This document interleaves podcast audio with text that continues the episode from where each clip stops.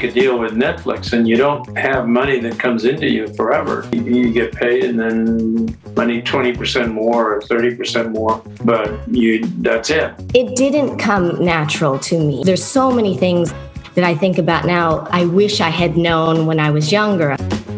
What I believe resonates with people who are particularly now is content that has some sort of meaning to it. Uh, it's more than just pure entertainment. And so suddenly MTV was the only thing, it seemed, in the whole world and all of Hollywood and everybody else was taking their cues from this startup.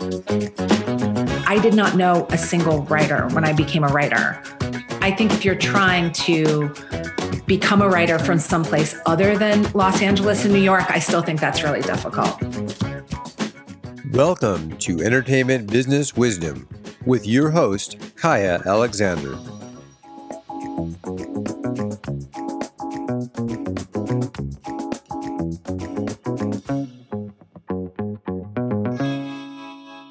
Welcome, welcome, welcome.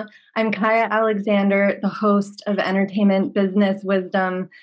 Our special guest today, so close to my heart. I'm so excited to tell you about him. He's a Renaissance man, fellow Scorpio like me, and fairy god stylist. He's a champion equestrian. He worked for Ralph Lauren for many years before starring in the Emmy winning show Queer Eye, OG Queer Eye, also actor, host, and judge of RuPaul's Drag Race, and he's an author. Carson, I loved your book. Does this book make my butt look big? Welcome, Carson Kressley. Thank you so much. And thank you for having the book. That's great. I hope you enjoy it. I love your book. I love your book. Thank you. Thank you. I, I made discoveries in your book um, we both shop the children's section at various stores because I'm a yeah, very small person. And I was like, oh my God, I don't have to feel guilty about this anymore. Carson. No, that's one of my secret weapons. It's getting harder because I'm slowly moving out of the boys extra, extra large, but um, it still works in a pinch. And it's a great little tip um, if you can do it, it's a great way to save money. It is. It is. I love that learning that about you that you shop intelligently about getting those deals and i felt like that was so relatable because when i see you on tv you're always so glamorous and wearing your tom ford suits and everything and then i was like oh my god he goes he shops the way that we do Aww. oh absolutely yeah i love to shop um and I love the thrill of the hunt. And I'm a total Maxxinista, and I'm not their spokesperson, but um, I love an outlet mall. I love a bargain, and then I'll also, you know, I'll also uh, took. I think it was uh, Frank Lloyd Wright who said he would gladly forego the necessities to afford the luxuries, and I do that. Like I, you know, I buy cheap underwear at TJ Maxx so I can buy a Tom Ford jacket at the outlet, of course um, because I am on cable. I am not loaded. Um, so um, I try to be thrifty when I can so I can um, spend money on more fun things. Love that. Yeah, it's like I have the simplest of tastes. I only prefer the best. I love exactly. that. Exactly. Yeah, exactly. So, you know, you've done so much. I'm curious to hear from you what you're the most proud of. Oh gosh. Um uh career wise, I mean, I think, um, well, I'm proud of a couple different things. I mean, I loved my time at Ralph Lauren, and um, I worked there. Um, it's been over 20 years ago, which is so weird. Like, I still feel like I'm like 16, and I still think like, oh my god, I have a car. I can go to the mall. I have a credit card. Like, that's always like I wake up and I'm like, I can do whatever I want, kind of which is shocking to me. But now that I am older, now I'm saying things like I worked at Ralph Lauren 25 years ago. And I recently had like a holiday lunch with my old boss, who was fantastic. And um, uh, I just was telling her, you know, that was such a valuable experience for me um, for my career working at Ralph Lauren and I'm very proud of the work I did there. We did amazing ads, and some of them are still like in the stores today. Like you know, some you know gorgeous kid holding a stack of polo shirts you know for father's day they still use some of the images that we created 25 years ago um, in their stores and in different ads so so unusual that's very, amazing yeah, very proud of that work. I loved it there and I learned so much. It was like the best uh, entrepreneurship school, the best taste school. Um, you know, I learned about urgency because fashion, you know, in that business is all about, you know, what's new, what's next, keep it moving. Um, I learned about details that helped me so much in showbiz doing makeover shows, especially, you know, we would style somebody and they'd say, that's good. It's only for camera. I'm like, no, no, no it's got to be perfect and they've got to feel um, that it's perfect or else we're not going to like achieve our purpose and that's going to show on camera. So uh, very proud of working at ralph lauren learned so much there. And then uh, in showbiz i mean there are a couple of shows. I mean queer eye obviously was a huge um, career maker. It was the first tv show i ever did.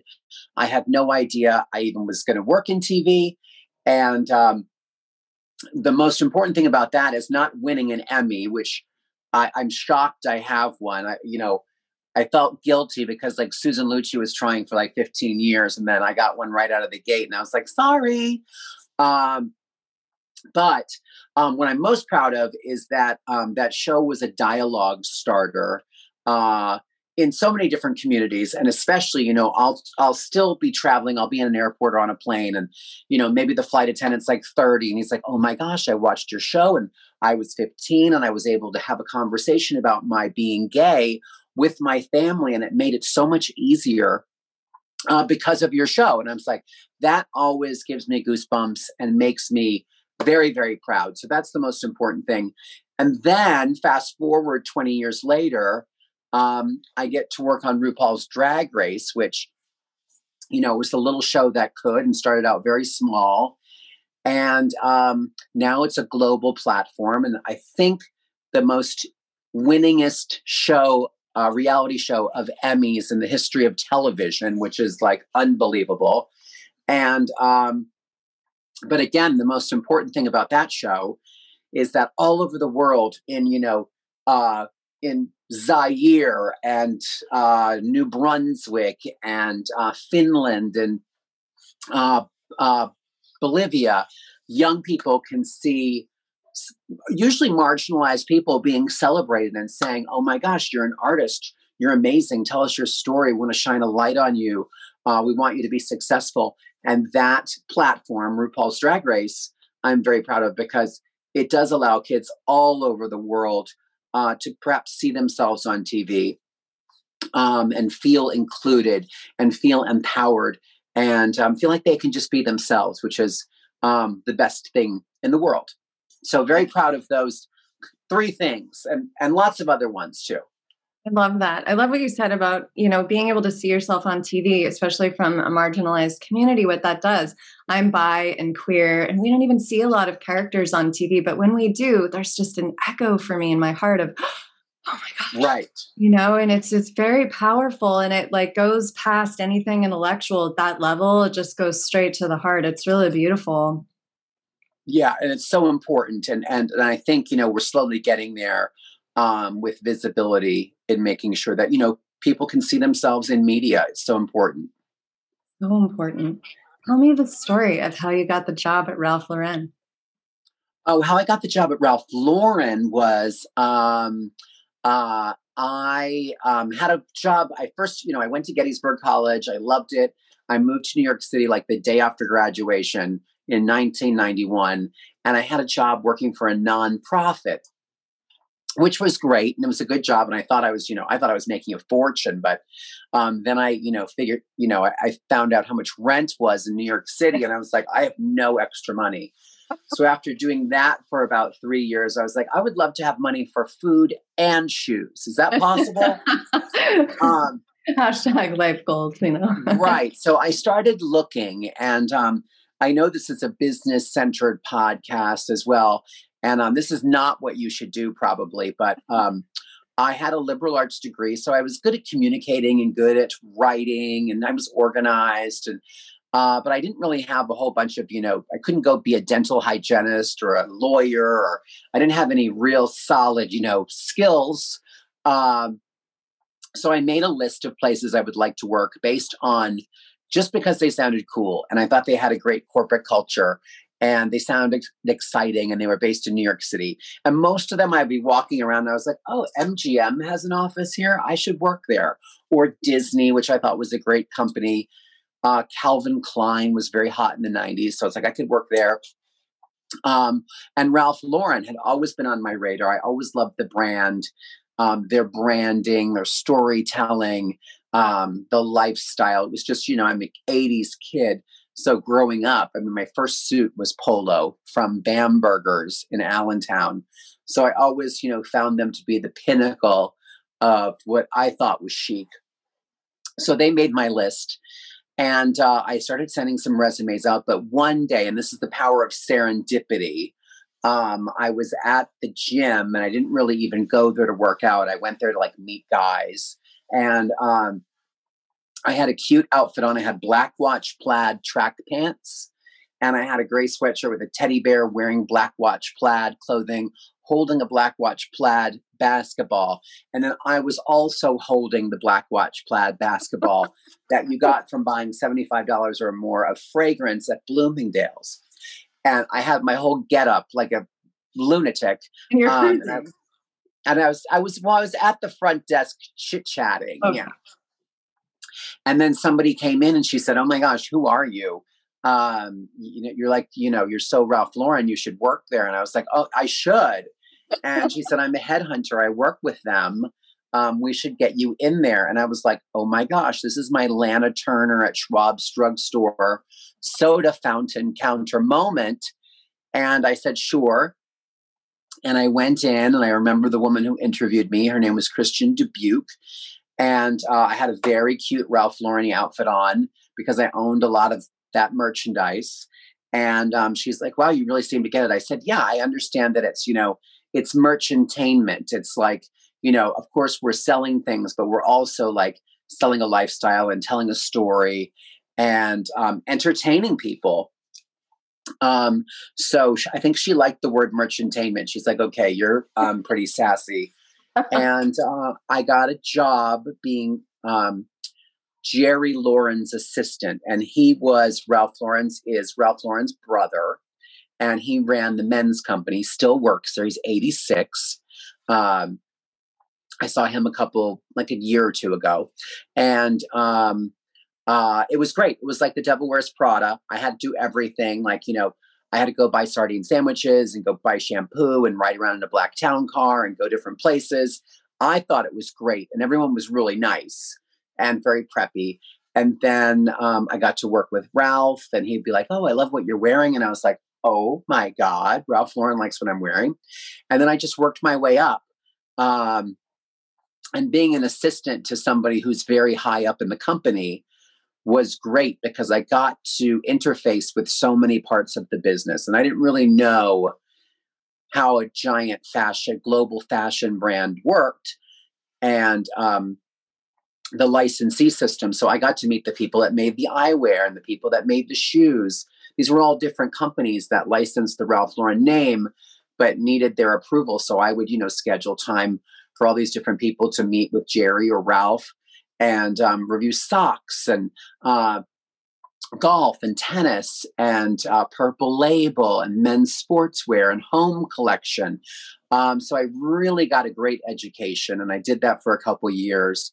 And then i was like jerry i'd really love to work in design. And he's like absolutely. So then i started in golf and tennis and i worked into men's sportswear. And then i eventually started doing um, all of their advertising their cooperative advertising which is uh, back in the day when there were lots of department stores. And I don't know, where are you from? What's your hometown? Where'd you grow up? I grew up in Pacific Palisades, which is like the oh. suburb of LA. Back when right. it was still mom and pop community and I had horses right. and Topanga and stuff like that. Oh my God, amazing. Well, your store would have been Robinson's May. Oh, I remember. Yeah, in Santa Monica. Yeah, and I would go there and I'd work with Robinsons. And if you lived in uh, Florida, I would work with Burdines. And if you were in uh, Boston, it was Foley's. There were so many independent stores. I did all of their Ralph Lauren based advertising. So I got to travel and it was great. I got to work with a lot of cute models and um, it was a really good job. And that's um, what led to Queer Eye eventually. You love learning, and that's what I'm hearing here. Yeah, I mean, I'm just um, I'm very game for new experiences and um, taking a bit of a risk and um, uh, enjoying the ride, so to speak. Another day is here, and you're ready for it. What to wear? Check. Breakfast, lunch, and dinner? Check. Planning for what's next and how to save for it? That's where Bank of America can help. For your financial to-dos, Bank of America has experts ready to help get you closer to your goals. Get started at one of our local financial centers or 24-7 in our mobile banking app. Find a location near you at bankofamerica.com slash talk to us. What would you like the power to do? Mobile banking requires downloading the app and is only available for select devices. Message and data rates may apply. Bank of America and a member FDIC. Was there, because you're also really creative, was there a time for you when you started to feel like, oh, I could also be express my creativity here? Did that come early for you or did you grow into that? I definitely grew into that. And I think sometimes when you work um, for a big established brand like Ralph Lauren, there's such an aesthetic that's already established. Um, when you're a newbie and you're like 22 years old, you're like, well, I'm not going to, you know, tell them how to do anything. Um, so you're, I, I felt like I was a little bit, I don't want to say stifled because no one put that on me, but I felt shy about expressing my creativity. But then when I got to work in design and even more so in advertising and creating these beautiful images, um, that's where I got to really shine. And I loved um, going on location and picking the spot and uh, selecting the models and choosing the merchandise, of course, with you know Ralph and everyone's blessing, and making that kind of um, inanimate thing whether it was a shirt or a sweater or a jacket or a whole look, um, come to life and tell a gorgeous story. And, you know, it was back in the days of film and we had Polaroids, like official, like not uh, regular Polaroids, but like photographers would set the shot up and then take a picture with their very professional Polaroid. And it was like a long, skinny, and we would shake it and be like, okay, this is it. The lighting is good. And then we would actually shoot on film, which seems so insane and so archaic. Uh, but I swear it was only about 25 years ago. That's amazing. I know the kids today, they don't even know how to load those cameras. no, no. um, so as we talk about like your journey through business, you've been working a long time. You clearly have a strong work ethic. You work a lot. What advice would you give your younger self from all that you've learned now? Oh gosh, uh, don't wear those parachute pants. Um, that's the first tidbit. Um, I think I would. Um, I would probably tell my younger self to relax a little bit and exhale. And uh, I'm always worried about like what's next. And sometimes you just have to let it happen and have faith in your ability, your experience, your network, uh, the universe that it's going to be okay. But um, that's one thing. The other thing that I would say is good job on saying yes to a lot of different things because I was so envious of friends of mine in college who were like, I want to be a dental hygienist and like, I'm going to go to school and then I'm going to do this and I'm going to have this path and then like four years I'm going to be my I'm going to be doing my job. I was just like, I don't know what I want to do. Um, and I would tell my younger self, you don't have to know. Sometimes um, you follow the path and it takes you to where you're supposed to be. Um, and I was always really fixated on having this linear, like, I'm going to be a doctor. So I do this, this, and this, and then I become a doctor. Like, I always craved that kind of um, roadmap. And I never had it. And uh, it was fine anyway. So that's what I would tell my my younger self. So relate to that. I haven't had the roadmap either and always kind of had that envy of my friends who knew what they wanted to be when they grew up when they were eight and like right. they became that person and you know now they're retired or retiring or whatever and they've had that one path and mine has right. definitely been more uh, more broad and varied and interesting you know i think i maybe always knew i wanted to become a writer but you also got to live to have anything to say and i mean i'm glad right been maybe more through the blackberry bushes than out on the road but right yeah no i'm i'm thrilled. It's it's so much i think probably more fun and exciting this way. I agree. I completely agree. Um, well what has fame taught you? Oh my gosh that's a great question and nobody's ever asked me that. Um, hmm uh, gosh, what would I say to that? Um, I think, um, I don't know. I think it's taught me graciousness and being open. Um, and some people would probably say the opposite and be like, I want to go hide in my bushes and like, you know, uh, behind a fence and not let anyone see me. But it's, um, for me, it's a very different experience because I became famous basically because of Queer Eye for the Straight Guy. And it's a very unique set of circumstances because the thing that I was probably most ashamed of or trained by society to be ashamed of was my sexuality and um, and trying to hide it and you know and not be as as flamboyant or as out um, as I should have been.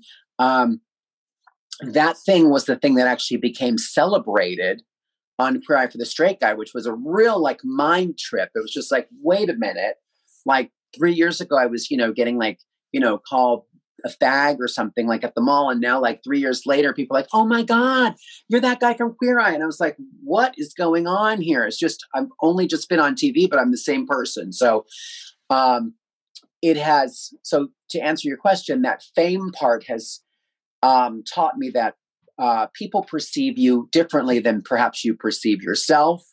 And that a thing that you think might be a flaw um, is actually something that a lot of people um, admire and celebrate. So it really opened me up to, um, I think, living more authentically and being more self confident.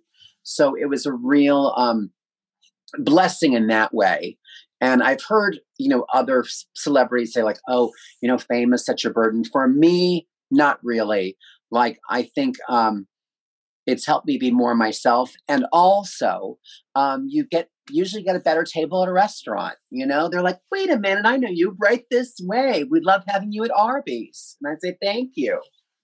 Well, as as you navigated your life with like a lot of grace, um, I'm curious your journey of like now you've been on television a lot. Early for you, um, did you ever get nervous? Did you d- develop rituals of how to handle? Now I'm going to be on camera because it sounds like with Ralph Lauren, you were, you know, on the other side of the camera. Right. And yeah.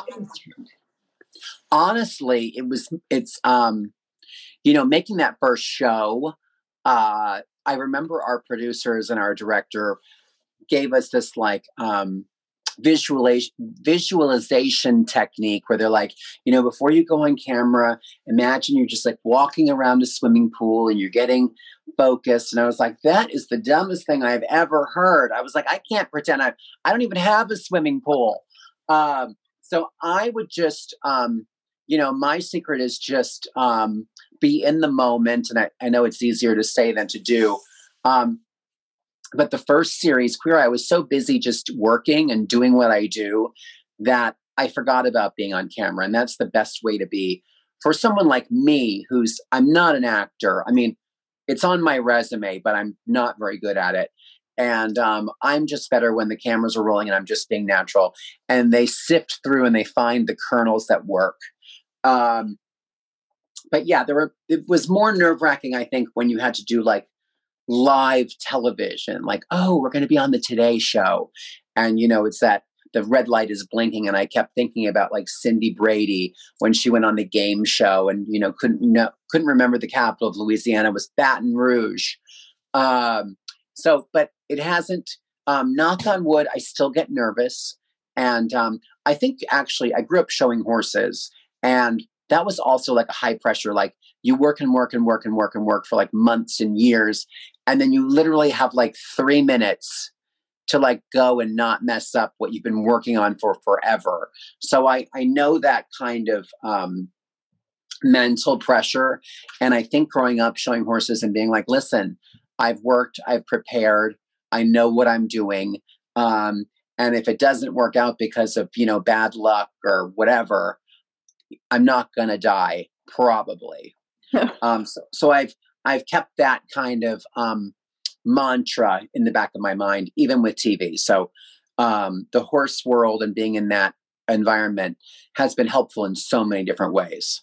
Oh, interesting. I grew up showing too. I was a hunter jumper and, you know, mostly in Southern California, but like mm-hmm. the incredible pressure. I had a trainer who was also really intense and even added pressure onto right. the pressure. um, yes. There was so many pieces of it that I really loved, like when everything came together and you could relax into the moment and you just knew you were on and the horse mm-hmm. was on and you were just having the the moment that was working. Like I lived for that feeling. And it, it's a yes. lot of work to be able to come to a place where it feels effortless. There's so much work that goes into that. Absolutely. Yeah and i think every great artist whether they're a singer or a dancer or if you're an athlete and an equestrian certainly is um, you put in so many hours that people don't see um, to make it look easy yeah, absolutely. It's so true. It is so true.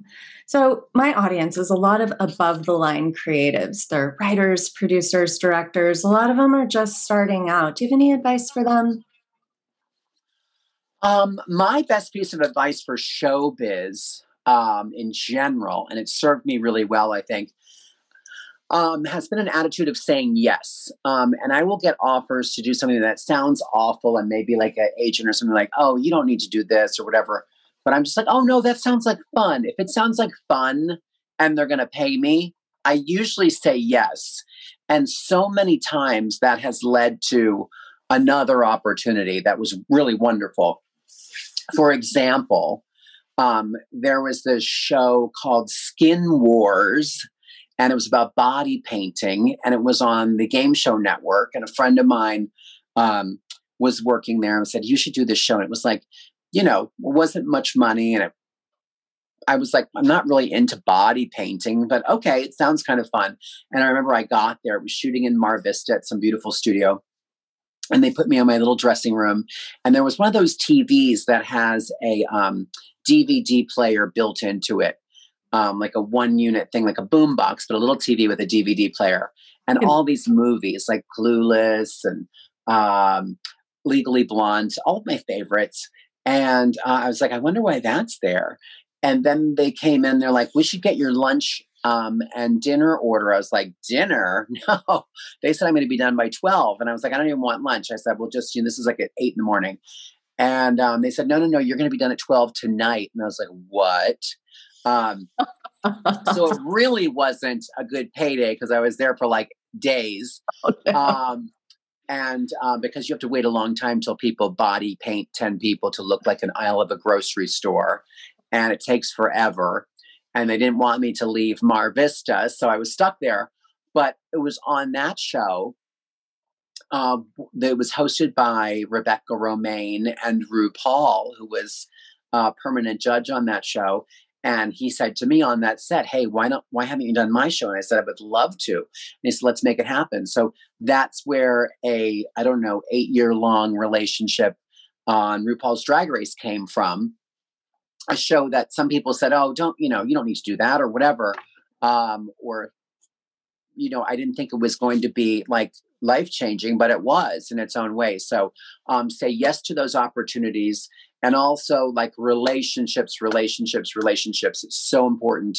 Um, show business is so small um, and you think it's this big giant world and like paramount pictures and nbc universal these giant companies. Um, but i find that i work with the same people all the time. And um, for good or for bad like sometimes you're like oh no that person i don't like is now running you know all reality TV at Viacom, what, um, or whatever. You know, sometimes. So be nice to everybody. Have great relationships because people are always going to be. You're going to run into them again, is what I'm saying.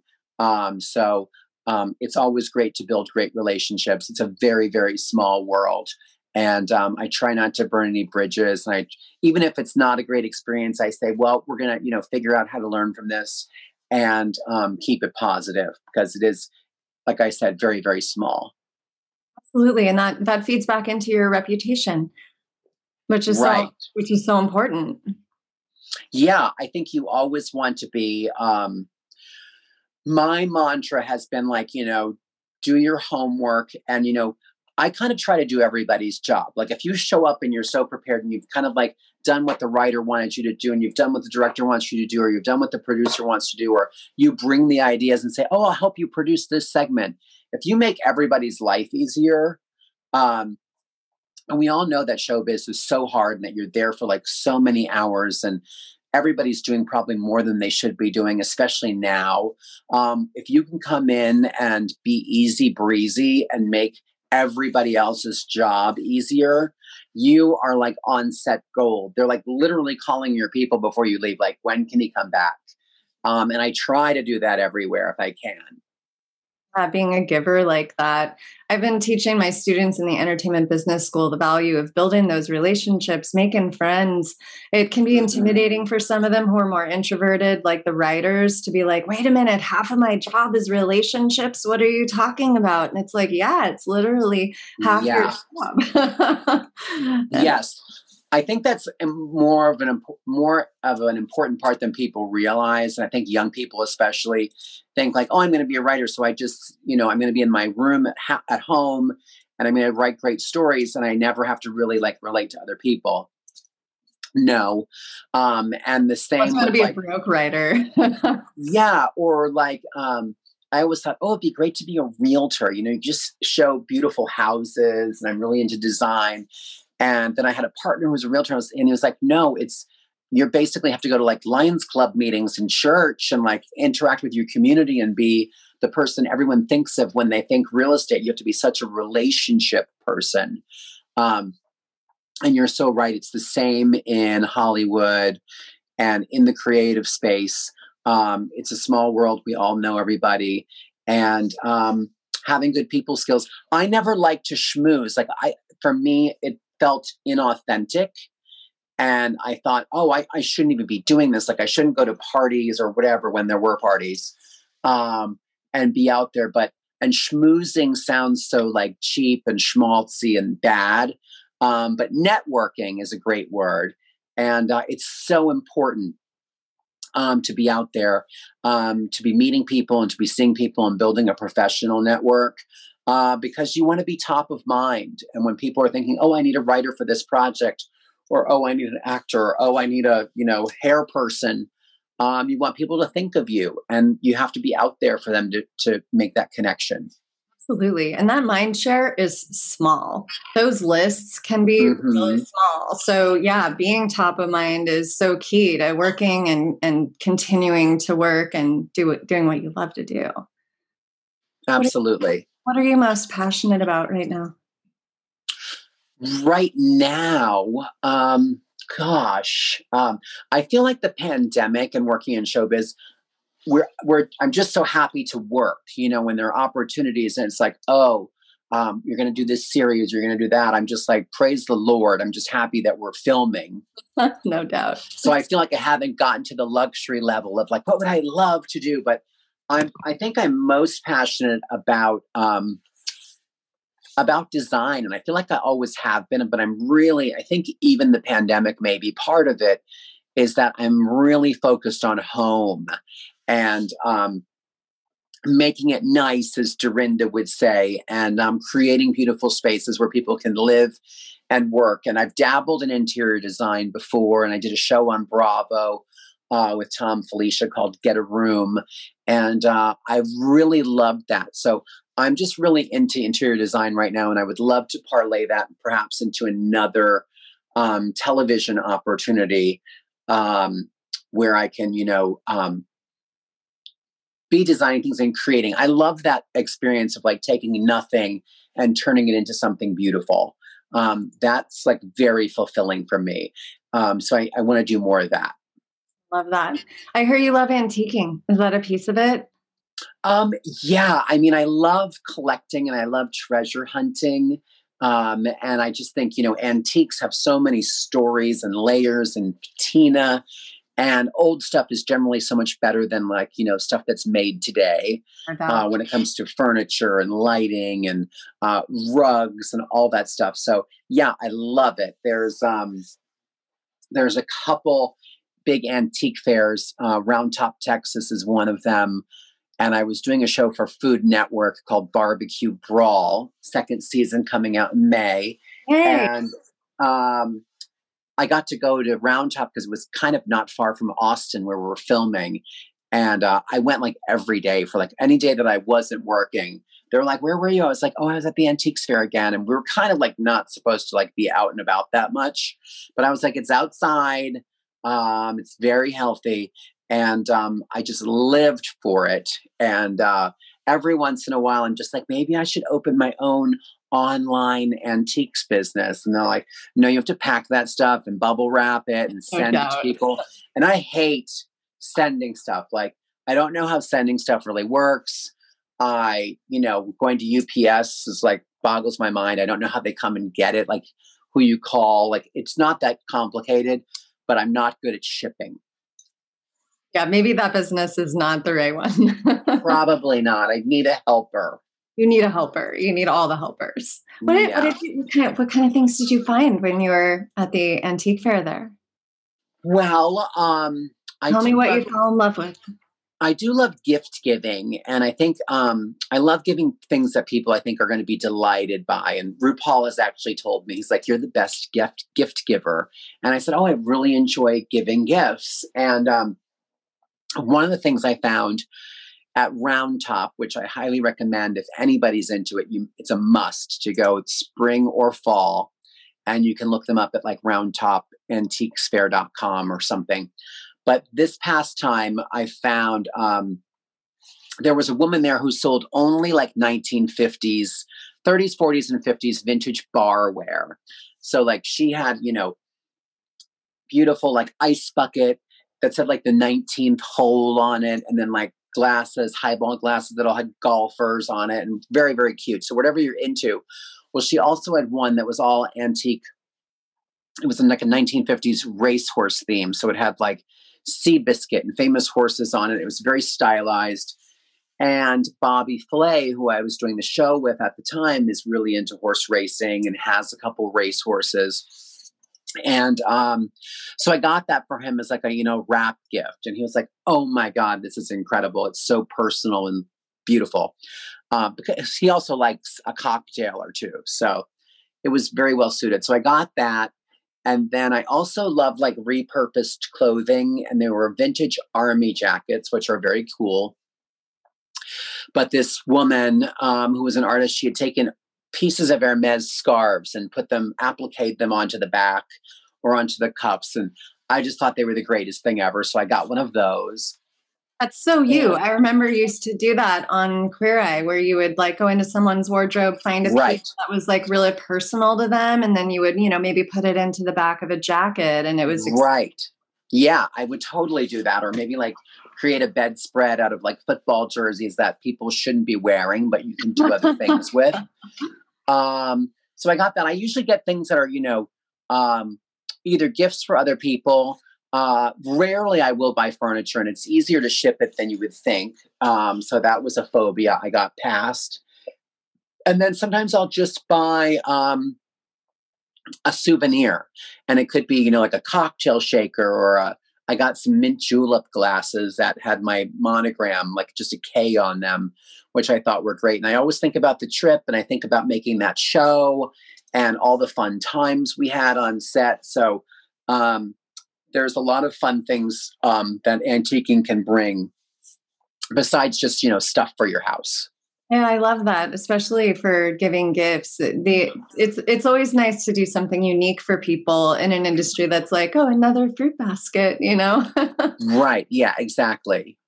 Yeah, something different. Um, so in my school, one one of the things that I teach my students is how to gather a wolf pack like the people who are closest to you, who you trust, who you can talk to, who you can bounce ideas off of, often other industry professionals. Who would you say is in your wolf pack right now? Oh wow, that's a great, um, great idea and great question. Well, I have um, in my wolf pack, I have like my couple of best friends that I've had um, since moving to New York in 1991. You kind of, it's miraculous, and I don't know how it happens, but it's it's been my experience and I've heard from others that you just kind of find your people within the first like six months or so. And I think in New York, we're all so smushed together that you find your people a little faster than maybe you find them in LA, where you're a little bit more separated and in your car.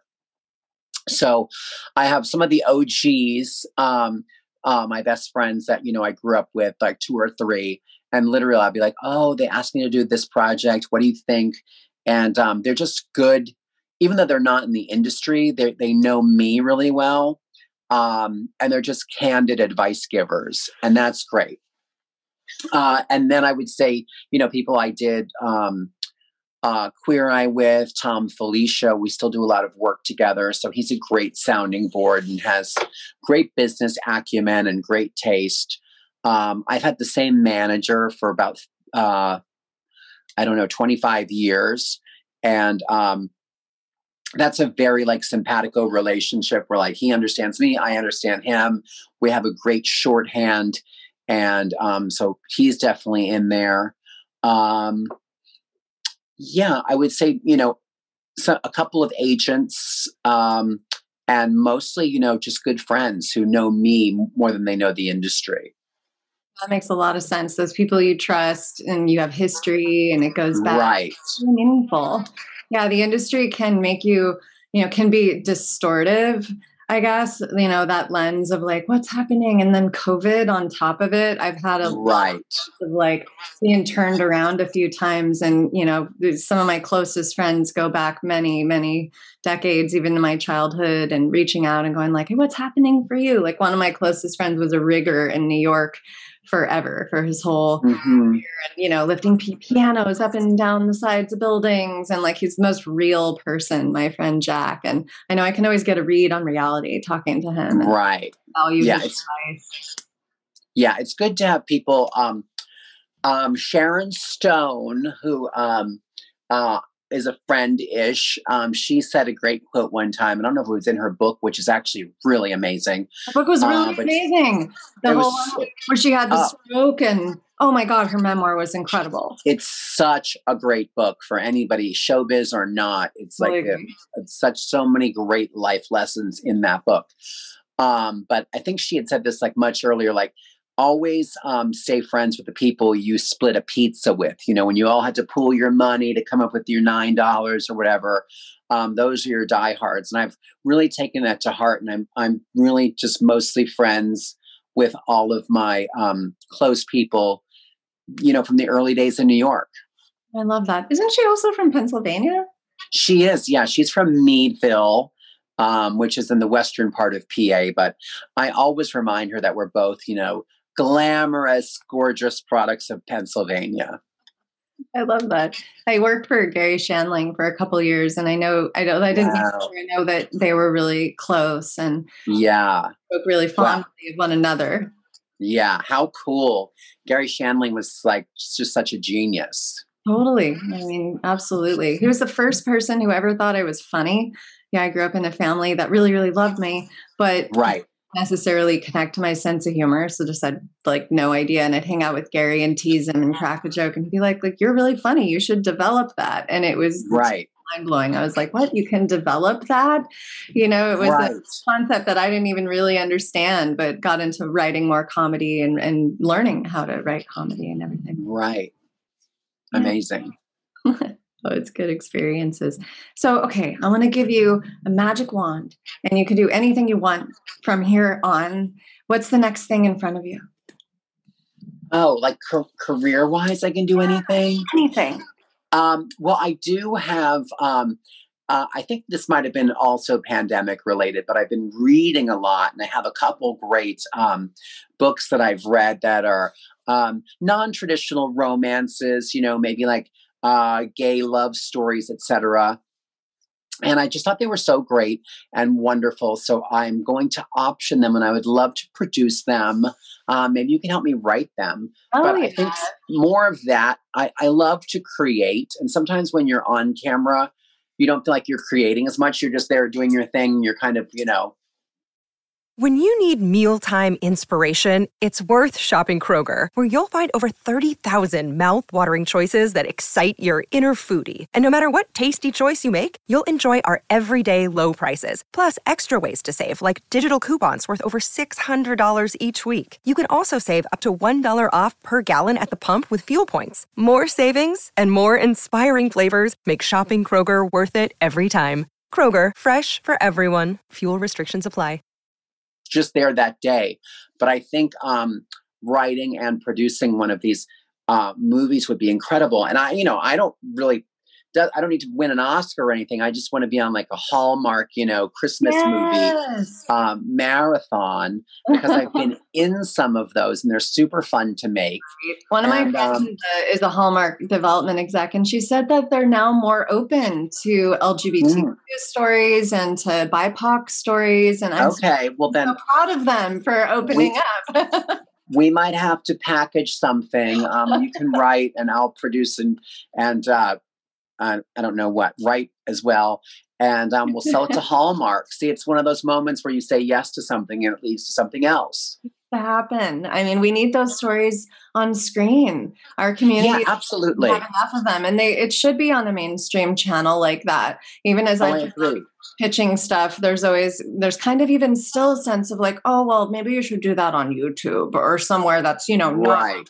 stream and it's like yeah no no no we've had yeah, no. You know black lives matter and me too and it's you know it's time to open up the storytelling you know i i, I feel really passionately about that absolutely because um that's what's on in homes across America and the heartland. And you know, I have the Hallmark Channel on like all like from Thanksgiving to oh my like God, me too. And, and, and I play television all the time, yeah, and I and, always like feel so good walking in and out of the room, even if I'm not watching yeah. it. It's like oh yeah, no, I don't even happening. watch that much. I catch a glimpse of Lacey Chabert in like a knit hat, okay. and she's just met a guy that's obviously a prince of a small country. Um, and I think you know, little kids are watching this all over the country with their families, like and if they never see themselves they would think well is what where am i um, so uh, i think more inclusion in that space would be really really impactful actually you know you don't have yeah. to you don't have to be always um, while it's great you can be a little more subversive with your activism and, and find these little places where um, you can make things better Absolutely. Well, maybe just a little spinach sprinkled in the popcorn, right? Right, exactly. Oh, I love that. You you're so awesome. I've loved having you as a guest on the show. Thank you so much for being here. You want to share with everybody what they can watch right now, where they can see you, what's happening? Yeah, we have a very new and exciting season of RuPaul's Drag Race. It's on every Friday night at 8 on VH1. And um, there's some other exciting things happening with that franchise that I can't yet say, but stay tuned and, and um, follow me on Instagram at Carson Kressley or Twitter. All of the socials at Carson Kressley. And then in the spring, another season of Barbecue Brawl on Food Network. And um, also something big coming up um, on network TV that I can't say, but it's ve- happening very soon. So um, l- look for me on one of the big three um, in February. Oh, exciting. Well, it's awesome. We'll be sure to follow Carson and get his book too. I loved your book. Thank you so much. Yeah, absolutely. You can get it on Amazon. Thanks, everyone. Bye. Thank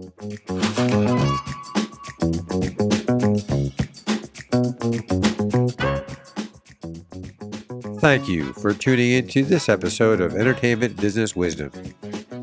We invite you to subscribe so you never miss an episode. Please like, review, and share it with your friends and colleagues.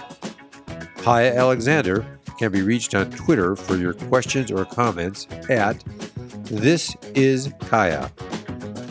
Get entertainment business career training as well as a free special report, How to Pitch Anything in One Minute, at www.entertainmentbusinessleague.com. Thank you.